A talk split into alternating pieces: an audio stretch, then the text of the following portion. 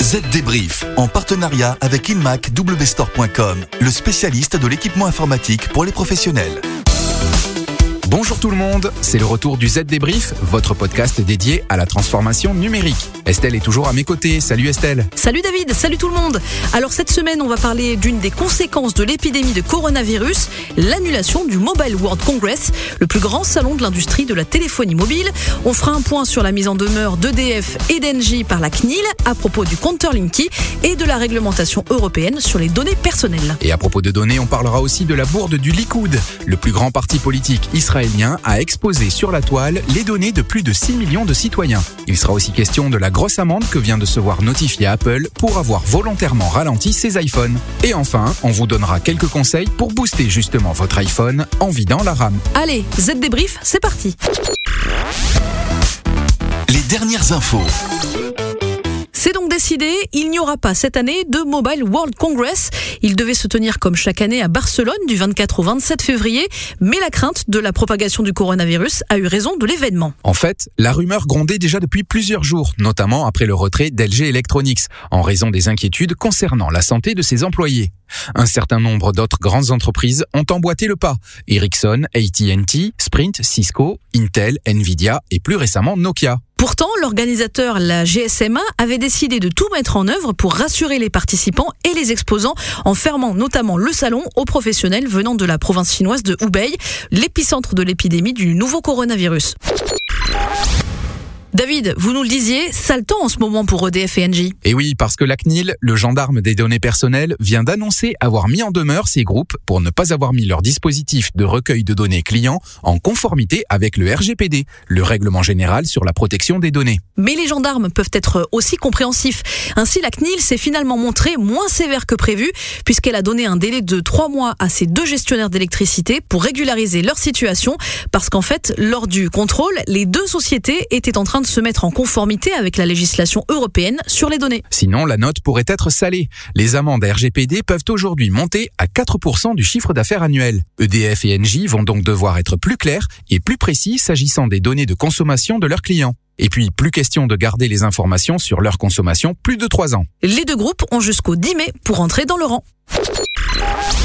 Le Likoud, le parti de droite israélien, celui du Premier ministre Benjamin Netanyahou, est dans la tourmente. Oui, parce qu'un développeur baptisé euh, Ran Barzik de Verizon Media vient de révéler une anomalie majeure dans l'application proposée aux adhérents de ce parti. Elle devait leur permettre de s'inscrire pour recevoir des nouvelles et des mises à jour lors des prochaines élections législatives qui se tiendront le 2 mars prochain. Seulement voilà, le site sur lequel télécharger l'application n'était pas protégé. Selon Ran Barzik, son code source comprenait un lien vers un point de terminaison de l'API qui était censé être utilisé pour authentifier les administrateurs du site. Problème, les développeurs du site n'auraient pas protégé ce point d'accès à l'API. Résultat, n'importe qui pouvait l'interroger sans restriction et ainsi obtenir les informations personnelles de plus de 6 millions d'Israéliens. Allez, dans un instant, on vous dira comment donner une seconde jeunesse à votre iPhone et pourquoi Apple se fait taper sur les doigts par la DGCCRF. Mais d'abord, on fait une courte pause.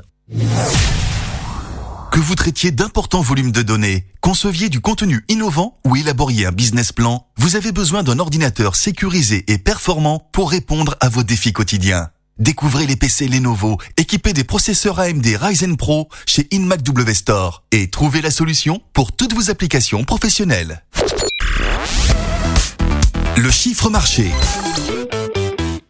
Dans le sommaire, Apple va devoir faire à nouveau un gros chèque pour avoir ralenti certains modèles d'iPhone. 25 millions d'euros, rien que ça. Et l'amende est infligée par la Direction générale de la concurrence, de la consommation et de la répression des fraudes, un organisme français qui dépend de Bercy. Concrètement, il est reproché à la firme à la pomme de ne pas avoir informé les détenteurs d'iPhone que les mises à jour 10.2.1 et 11.2 du système d'exploitation iOS étaient susceptibles de conduire à un ralentissement du fonctionnement de leur appareil. Une situation d'autant plus gênante qu'une fois la mise à jour installée, les utilisateurs ne pouvaient évidemment plus revenir à une version antérieure.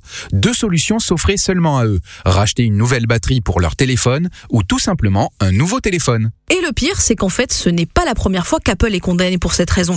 Déjà en 2018, le gouvernement italien lui avait infligé une amende de 10 millions d'euros. On peut désormais espérer que les mises à jour ne mettent plus en danger la performance des iPhones. Ça peut toujours être utile. Pour notre dernière chronique, on reste dans le monde des iPhones, puisqu'aujourd'hui on vous donne la formule pour donner une seconde jeunesse à votre smartphone à la pomme en vidant la RAM. Tout dépend du modèle de votre smartphone. D'abord, pour les iPhones équipés de Touch ID, voici la procédure à suivre. Allez dans Paramètres, Général, Éteindre, mais attention, ne glissez surtout pas le loquet pour éteindre votre appareil. Au lieu de cela, appuyez sur le bouton Touch ID et maintenez-le enfoncé jusqu'à revenir à l'écran d'accueil. Ça ne prend généralement que quelques secondes et pour vérifier que la manipulation a bien fonctionné, eh bien, ouvrez une application qui était déjà lancée. Vous allez voir que l'application se recharge complètement sans revenir à l'état initial. Attention, si votre iPhone est équipé de Face ID, avant cette procédure, vous devez activer la fonction Assistive Touch. Pour cela, vous avez trois possibilités. Allez dans Paramètres, Accessibilité, Toucher, Assistive Touch, puis Activer Assistive Touch. Vous pouvez aussi aller dans Paramètres, Accessibilité, Raccourci Accessibilité, puis cliquer sur Assistive Touch. Troisième solution, vous pouvez tout simplement demander à Siri, activer Assistive Touch. Et voilà, avec ces manipulations, votre iPhone sera maintenant un peu plus réactif. Voilà, Z Débrief, c'est terminé pour cette semaine. On se retrouve dans 7 jours et d'ici là, rendez-vous sur zdnet.fr. À la semaine prochaine. Bye bye. Z Débrief, en partenariat avec InMacWstore.com, le spécialiste de l'équipement informatique pour les professionnels.